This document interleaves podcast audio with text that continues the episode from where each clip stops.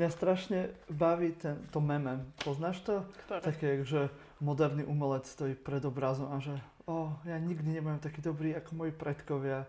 Potom tam taký ten umelec z renesancie. Oh, ja nikdy nebudem taký dobrý ako moji predkovia. To isté tam bol ako umelec zo stredoveku, umelec nejaký antický, taký ten caveman, taký že jaskinný muž. I'm perfect. ja som úžasný. Je, že, no, to praveké umenie no, asi je najdokonalejšie, nie? To je úplne to najčistejšie. Najčistejšie, a, no, akože závisí od toho, čo pod tým hej, vnímame. Najprirodzenejšie.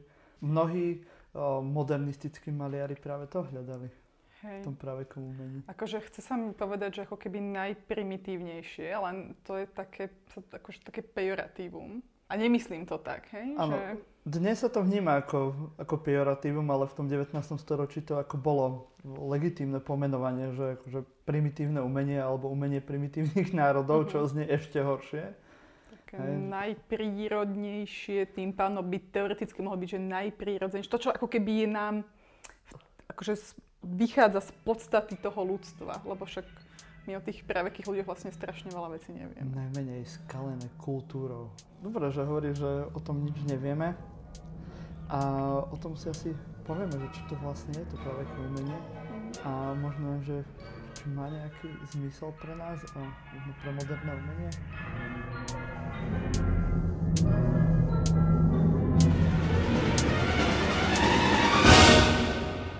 Vítajte, milí poslucháči. Počúvate podcast Kunstkamera a jeho formát Príbehy umenia. Ja som Martin Jakubčo. A ja som Jana Tenceri Juránková. No tak čo vlastne je to praveké umenie? Možno, že by sme mohli začať s tým, že čo je to vlastne pravek, hej, že... Aha. A potom sa môžeme baviť o tom umení. Tak hovorí sa, že právek je najdlhšia historická epocha. Jednoznačne. A my ako keby úplne celkom nevieme, že kde je vlastne začiatok toho práveku. Vieme približne, že kde je ten koniec. Ja niečo také tie približné roky, že rok je uh, stará presne 42 miliard rokov, hej, ale veľmi presný dátum, tak s tým pravekom to bude asi niečo podobné. No, Presne 300 miliónov, alebo ja neviem, koľko tam je. Nejaké veľké číslo, nie? no akože, lebo keď berieme, že ako keby začiatok práveku by mal ako keby začínať so začiatkom človeka. S Hej? Len, formovaním sa nejakého typu, hej, ľu- ľudskej rasy, alebo jak to nazvať. no a to je podľa mňa aj otázka, že vlastne, že či človek začína až nejakou ako keby ľudskou rasou, hej, nejakým tým homo sapiens, alebo či už aj tie skoršie um, homo, hej, skoršie ľudia, nejaký Skorší hej, homo. homo. hej, nejaký homo habilis alebo homo erectus, že či tiež vlastne to boli ľudia. My to vlastne úplne celkom nevieme, no ani sa to nedá vlastne určiť. Čiže tým pádom aj ten začiatok toho praveku, že keď to berieme, že to začína už teda s nejakou tou antropogenézou, tak by sme to mohli hovoriť, že to je 2,5 milióna eh, rokov Mhm, dozadu. Ale zase keď to chceme brať v tom úšom slova zmysle, že odkedy sa objavil teda homo sapiens, tak to je teda 400 tisíc rokov dozadu, plus minus. No, to také, také pekné číslo, 400 tisíc rokov. Tak ako inak rozptýl, že od 2,5 milióna až po 400 tisíc pred našim letopočtom. Áno. Ale to je veľmi vtipné s tým narábaním, uh, s tými rokmi práve v týchto starých dobách, nie? Že, že v podstate, keď si zoberieme, že naša kultúra uh, písaná, tá história, keď už vieme to odsledovať, že si uh, robili ľudia hej, o svojej kultúre zápisy, že máme to písmo, tak to je nejakých 5000 rokov. Hej, to je akože bajočko. Hej, Aj to Hej. akože závisí od toho, kde sa nachádzame. No, hej. Presne tak. A, a tu sa akože že datácia, že o tak 42, 45 tisíc, to je tam tisíc ročie hore dole. Hej, takže je, je to tak akože aj zaujímavé v tom vnímaní, že tej veľkosti to, tej epochy a že ako to vnímame z nášho pohľadu, kde sa všetko mení, ak nie, že v ročných intenciách, čo to akože vieš odsledovať, hej, že, že či máš ten uh, iPhone 13, 14, 15, hej, že, že to ide rýchlo, zase bol to nejaký vývoj, tak keď zrazu sa na to pozeráme do tej minulosti, tak zrazu ten jeden rok pre nás aspoň to tak cítime, ako aj je to tisícročie. Takže môže to byť veľmi klamlivé a treba sa potom vždy nad tým akože zamyslieť, že, že v čom sa my vlastne pohybujeme. Hej. A že aký ten vývoj je dlhý a to, že nejaké artefakty medzi sebou majú naozaj tých niekoľko tisíc rokov rozdiel, neznamená, že to bol nejaký rýchly vývoj alebo mm-hmm. uh, že by to nejak po sebe nasledovalo, ale sú to len úplne že mikročriepky z nejakého obrovského a strašne dlhotrvajúceho vývoja. Presne, že, že čriepky, to je podľa mňa také mm, že dobré pomenovanie toho, lebo to je ako keby sme mali skladačku puzzle, mm. proste z milióna kúskov a my z tých, z tých celého milióna kúskov proste máme, že 4 kúsky. Mm-hmm. Hej, že, že vlastne aj to, tým, že vlastne aj tých artefaktov sa nám zachovalo veľmi málo, zachovali sa nám vlastne len diela, ktoré boli hermeticky uzatvorené. Hej, že napríklad malby, ak nejaké malby máme z obdobia praveku, tak ich máme jedine v jaskyniach, lebo ak boli aj niekde inde, no tak proste tých 40 tisíc rokov ste neprežili. No a pritom možno to bola rarita v tých jaskyniach, ale to sa nám zachovalo, tak máme pocit, že to len tak to bolo a možno tam bolo strašne veľa iného umenia, ktoré bolo voľne vystavené, len o ňom nevieme, lebo no. sa, sa nezachovalo. Ale taká je už uh, veda a to, to naše poznanie o ľudskej histórii, že bohužiaľ môžeme vychádzať iba z toho, čo vieme. No a keď už by sme sa mali teda baviť o tom umení, kde vieme nájsť najstaršie nejaké príklady umeleckého tvorenia, ľudí. No tak jedno z najstarších umeleckých diel, ak to tak teda môžeme nazvať, bolo nájdené iba dva roky dozadu, pár rokov dozadu v, v Tibete, na tibetskej planine. Um, a teda sú to otlačené ruky detí.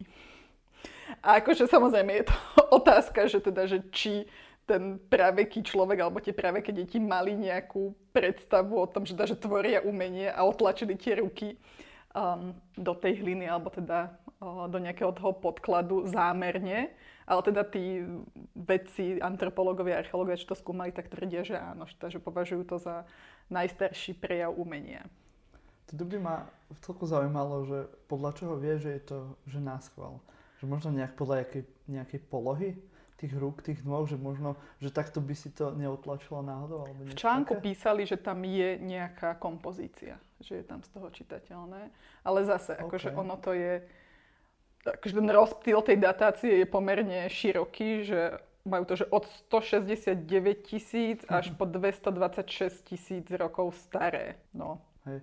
Ale tak to je aj potom otázka, že, hej, že to už je práve v tých obdobiach, kedy ešte mali ľudia bližšie možno k zvieratám ako, ako k dnešným moderným ľuďom. A aj zvieratá vedia občas, hej, alebo aj náhodne a možno aj zámerne robiť nejaké kompozície. Tak je to akože dosť také, že otázne, že Môžeme to chápať ako umenie, nemôžeme. Možno už také, že jasnejší ten príklad by mohla byť e, tá s prepačením divá svinia v Indonézii, na Sulavézi, čo by mal byť teda akože to najstaršie... Ja, ty myslíš, ja rozmýšľam, že aká divá svinia, ty myslíš ten obrázok divej svine, Dobre. obrázok divej svine. Nabaňovaná divá svinia na, tiež na, na skalnej stene uh, v Sulawesi v Indonézii ktorá tiež bola len, myslím, minulý... Minulý alebo Nie, pár rokov dozadu, ale len teraz to tak, že potvrdili, že by to malo byť uh, akože jedno z najstarších diel už zobrazujúcich. Hej, už tam je to tá, tá divá svinia, diviak. A, a to by malo byť nejaké, že 45 500 rokov pred Kristom, ak sa nemýlim. Tak mm, to už by sme mohli možno, nie? Podľa aspoň určitej charakteristiky nejakého umenia do toho zaradiť. Jasné, akože a mňa to, akože v tomto ma to fascinuje, lebo podľa mňa je, že, že to umenie, lebo zaujímavá je podľa mňa otázka, že keď máme tam tých australopitékov všelijakých a hovorím homo habilis, homo erectus, že vlastne, že od ktorého momentu my môžeme hovoriť, že tak toto už nie je opica, keď to mm. tak škaredo poviem, ale že už je to človek. A podľa mňa je to práve ten moment, keď ten praveký človek začína tvoriť umenie. Mm-hmm.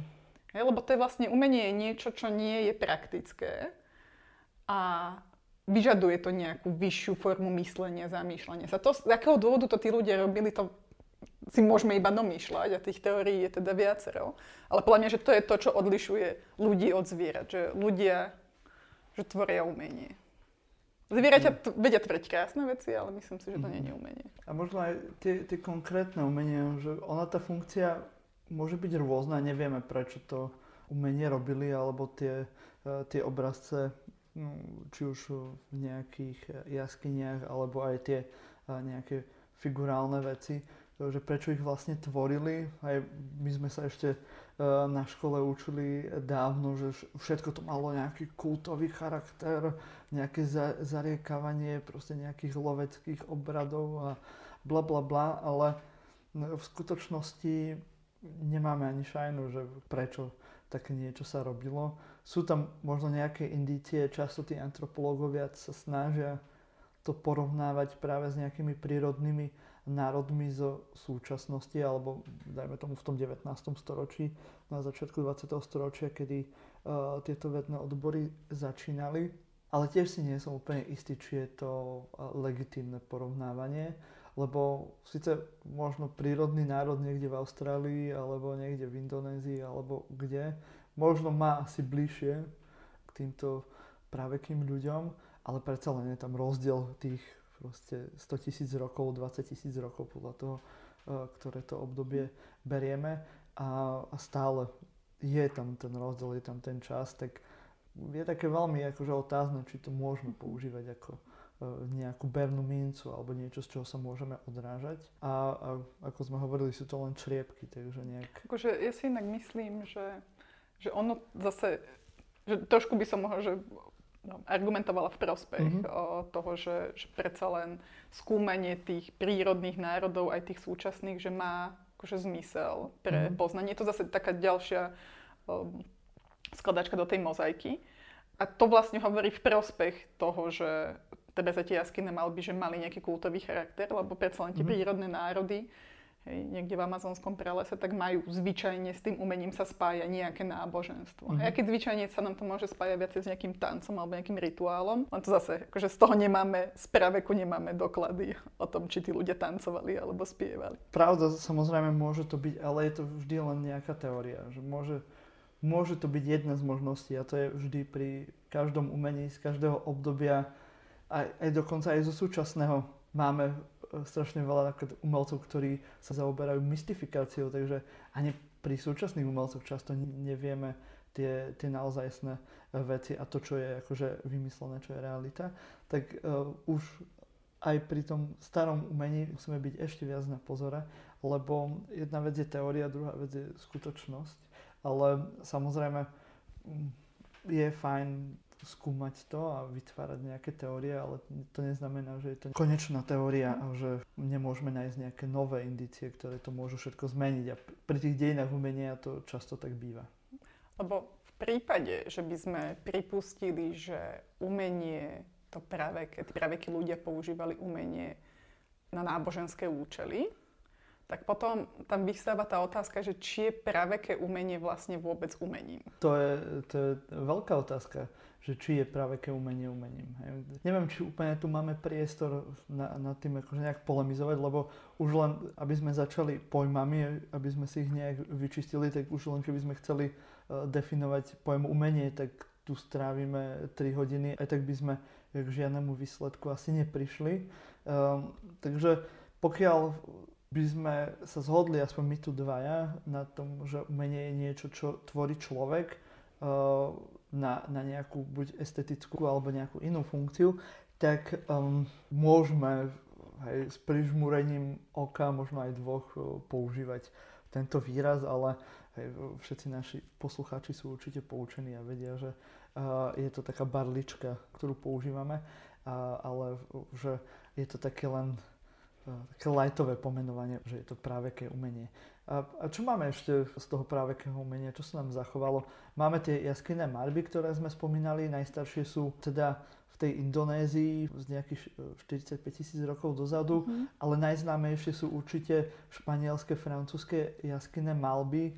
Máme tam, čo máme Altamíru, mm-hmm. len nedávno, no nedávno, v 1994 objavenú jaskyňu Chauvet mm-hmm. vo Francúzsku, kde máme veľkú galériu, môžeme povedať, e, jaskyných obrazov rôznych typov. samozrejme Nio, o, čo máme ešte? No Lasko ešte. Lasko je tak Ale napríklad zaujímavé je, že vlastne Šoved, Altamíra približne vznikli hej, tých 30 tisíc rokov dozadu a Lasko je oveľa mladšie, iba 17 mhm. tisíc. Mm-hmm. iba 17 tisíc, to je také. Hej. No a potom ešte veľmi známe sú také tie, tie malé sošky, o, nazývame ich Venuše, hoci tiež to je úplne celkom správne pomenovanie. Áno, máme rôzne tie sošky, že buď tie Venuše, tie sú také najznámejšie, veď e, predsa len aj tejto našej československej oblasti máme také dve veľmi známe, či už e, zo Slovenska e, Moravianská Venuša alebo e, Viestonická Venuša tu len kúsok za hranicami uh, z Moravy, uh, ale samozrejme ich, ich viac, Vilandorská Venúša a tak ďalej. To sú tie paleolitické Venúše, tie, také, čo si asi každý predstaví, tie plnoštíhle uh, ženské postavy s, s výraznými nejakými ženskými atribútmi, ktoré tiež majú na seba nabalené rôzne teórie, ktoré sa dnes už nejak až tak neopakujú. Už len to, ako si spomenula, že ten názov Venuša, hej? že nie je to Venuša, ale je to nejaký názov, ktorý sa zaužíval a dokonca ty si spomínala, že v angličtine už sa ani tento výraz nepoužíva. Hej, väčšinou sa označuje, že woman, hej, woman of mhm. Moravany, nie teda um, Moravany Venus. Hej, čiže možno, že aj v Slovenčine by sme mohli začať presadzovať, že teda žena z Moravan. Hej. Morabianská žena. Alebo viestonická žena. No alebo vlastne ono to pomenovanie Venuša akože vzniklo v 19. storočí, keď sa objavili niektoré tieto sošky a tak nejak to prischlo. Pritom je to, akože Venuša je rímska bohyňa krásy. Mm.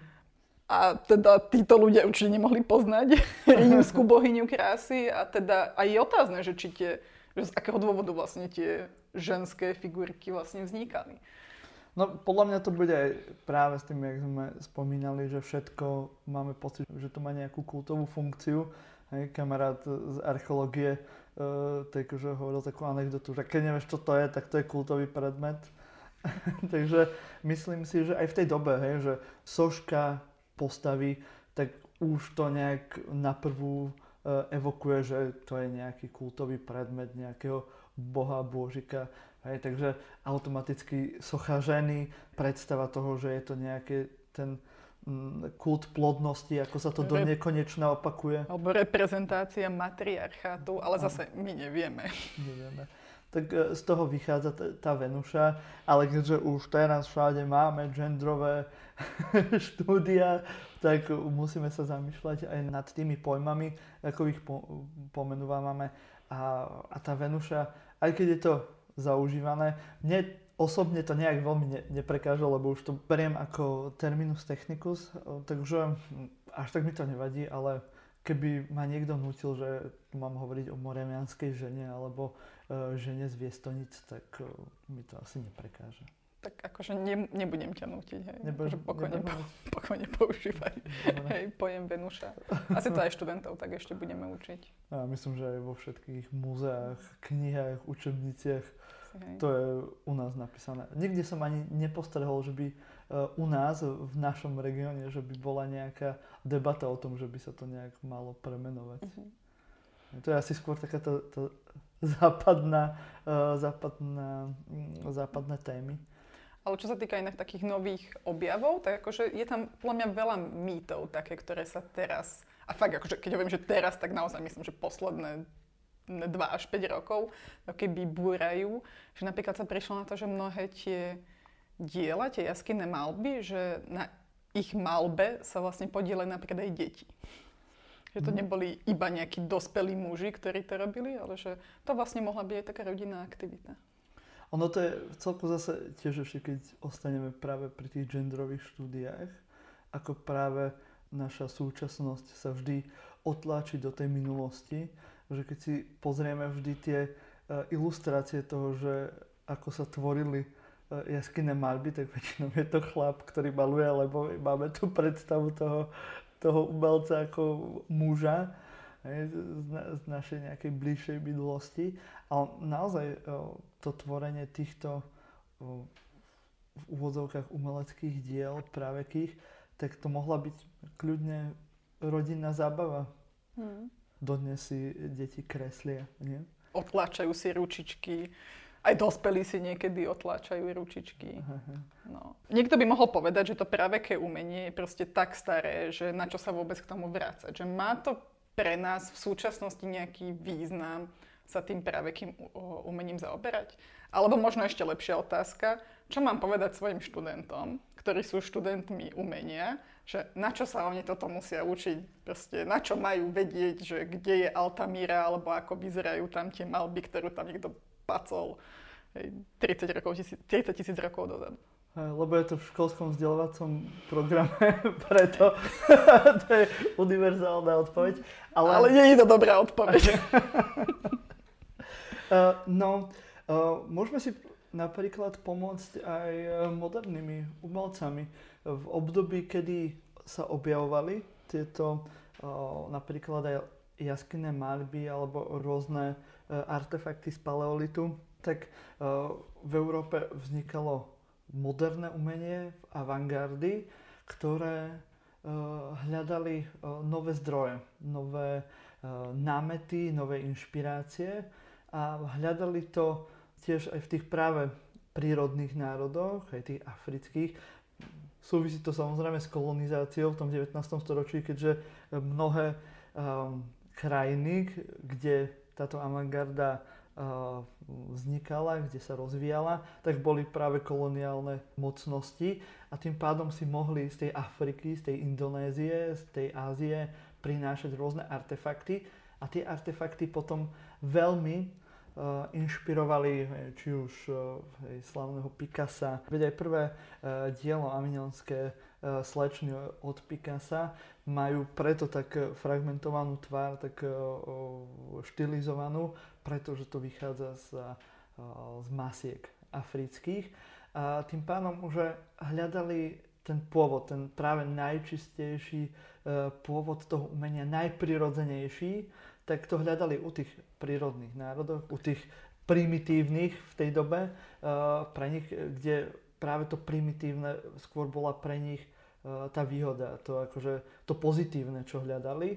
A samozrejme, keďže máme v tejto dobe tie prvé objavy uh, jaskyň s praveknými maľbami, tak to samozrejme tiež veľmi inšpirovalo týchto avantgardných umelcov, či už samotného Pabla Picasa, kde môžeme nájsť mnohé prvky v jeho obrazoch. Vieš si predstaviť toho Pabla Picasa, chudáka, jak on proste vymyslel, proste prišiel s tým konceptom toho kubizmu, áno, vychádzal z tých, z tých afrických oh. všelijakých masiek, proste však, hej, kubizmus proste vznikal hneď na začiatku 20. storočia a potom v roku 1940 objavili jaskyňu Lasko. A Pablo Picasso sa akože pozrel tam na tých bizónov a teda na tie zvieratá namalované. A on prešiel na to, že všetko to, čo on vymýšľal, tá, tú, tú štilizáciu a to zjednodušenie, že vlastne to niekto vymyslel dávno, dávno, dávno pred ním. Hej, že teda ako je k tomu tiež taká anekdota, že vraj teda keď uh, Picasso videl tieto malby prvýkrát, že povedal, že všetko už bolo vymyslené. Mm-hmm. Chudák, akože a, a pritom, vieš, a to je ešte 19, e, to je začiatok 20. storočia, kde, kde máš pocit, že wow, jak, ja neviem, úplne že nové veci, úplne, že čo nikto iný neurobil a potom zistíš, že sakra ten, ten caveman proste no. ma predbehol.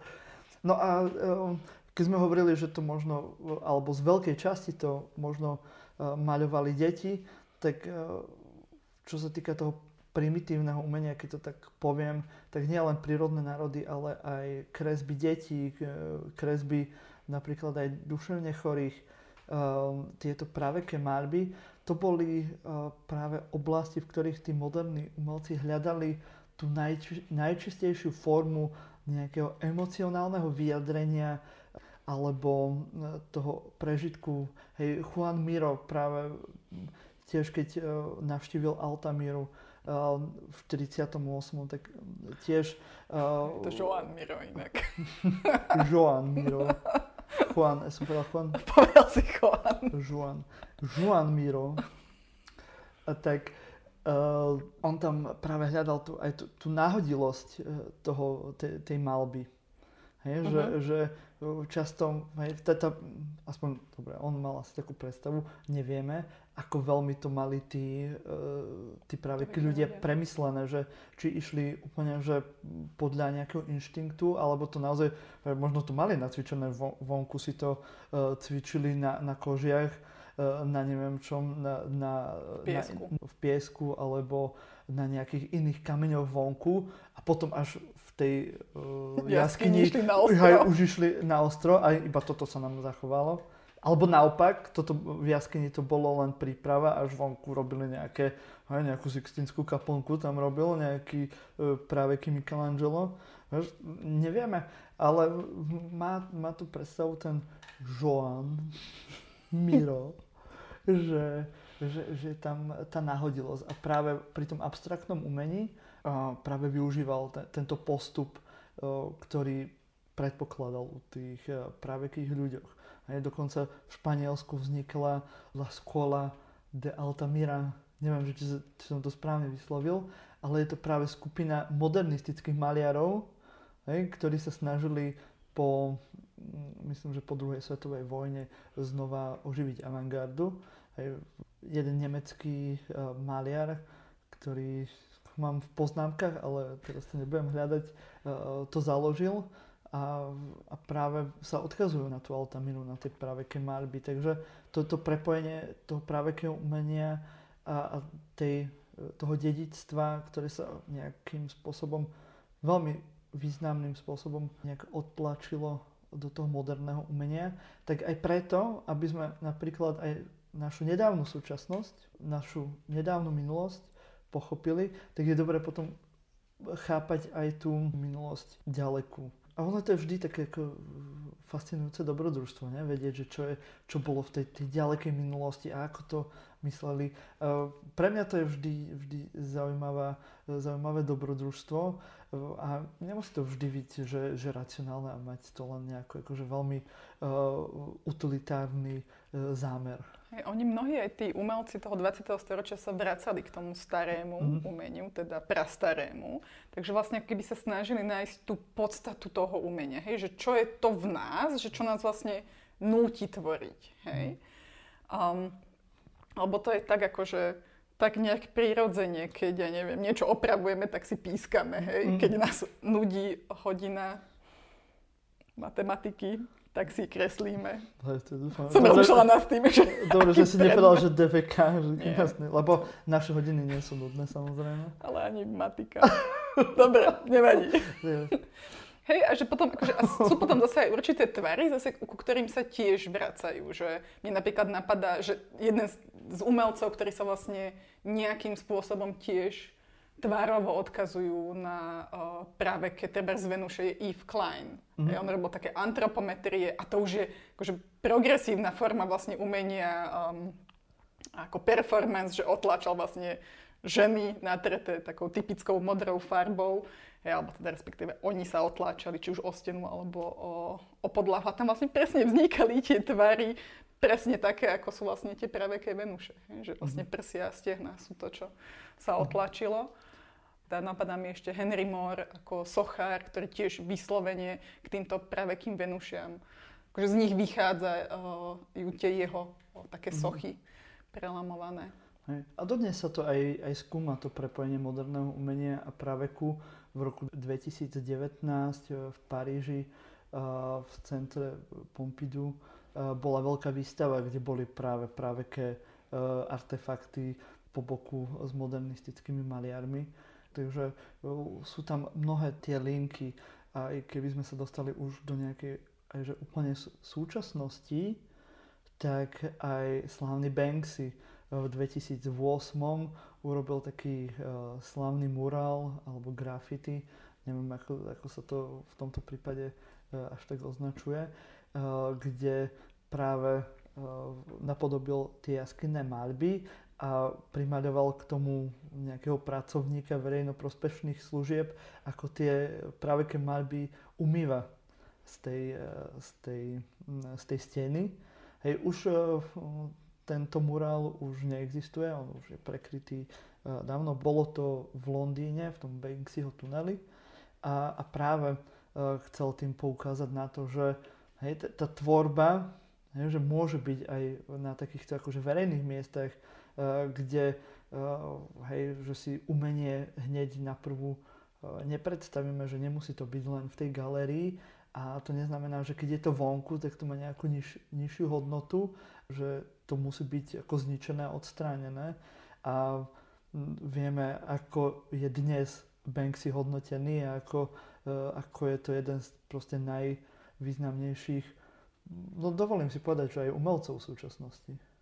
Aj už, už bol predávaný aj na aukcii, síce no. tiež tam bol taký E, taká pekná kontroverzia, ale nie sú možno aj grafity, či už v lepšej, horšej kvalite, tiež možno nejakým takýmto odrazom nášho chcenia sa nejakého vyjadrenia.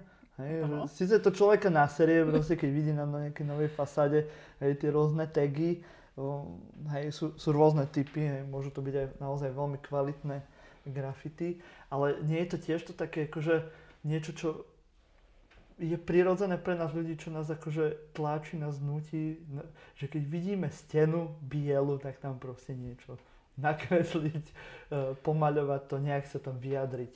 Hej.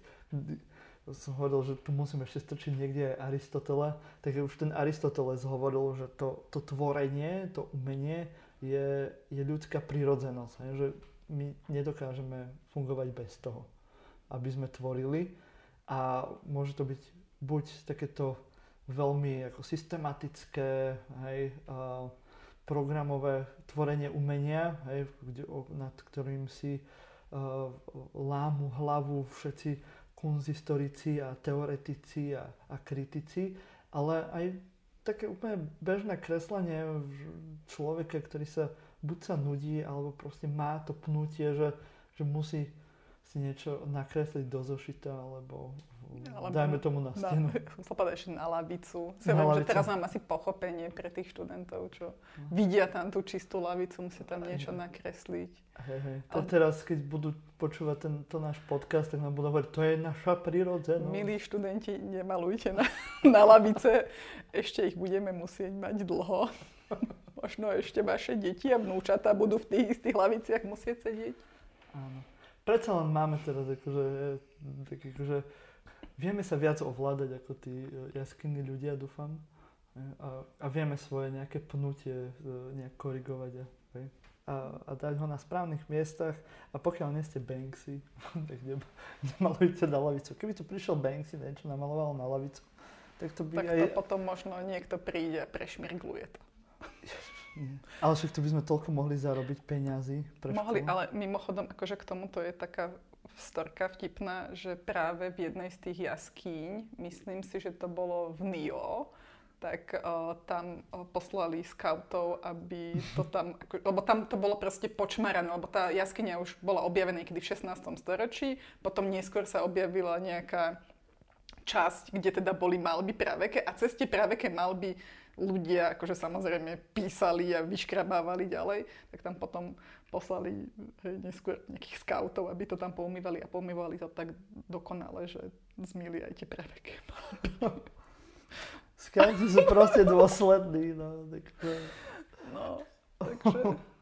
tak no, človek nikdy nevie, že vie, že z čoho sa stane to veľké umelecké dielo. Áno, vidíte, musíme ale, dávať pozor. Ale to je možno téma na budúce, alebo ano. niekedy si dáme takú tému. Ja myslím, že na, na dnes to môžeme uzavrieť, lebo samozrejme dá sa o, o týchto veciach hovoriť do nekonečna. Tak, milí poslucháči, ďakujeme vám veľmi pekne, že ste dopočúvali až uh, doteraz. Budeme radi, ak nás budete zdieľať na všetkých možných uh, sociálnych sieťach, uh, keď poviete o nás všetkým svojim priateľom, nepriateľom a budeme sa tešiť zase pri nejakej ďalšej téme zo sveta umenia. Ja som Martin Jakubčo. A ja som Jana Tencer Juránková. Počúvali ste podcast Kunstkamera a formát Príbehy umenia. Zostaňte kreatívni, ale nepíšte po laviciach. Áno, zostaň, buďte veľmi kreatívni, nepíšte po laviciach. Ani po záchode. Áno.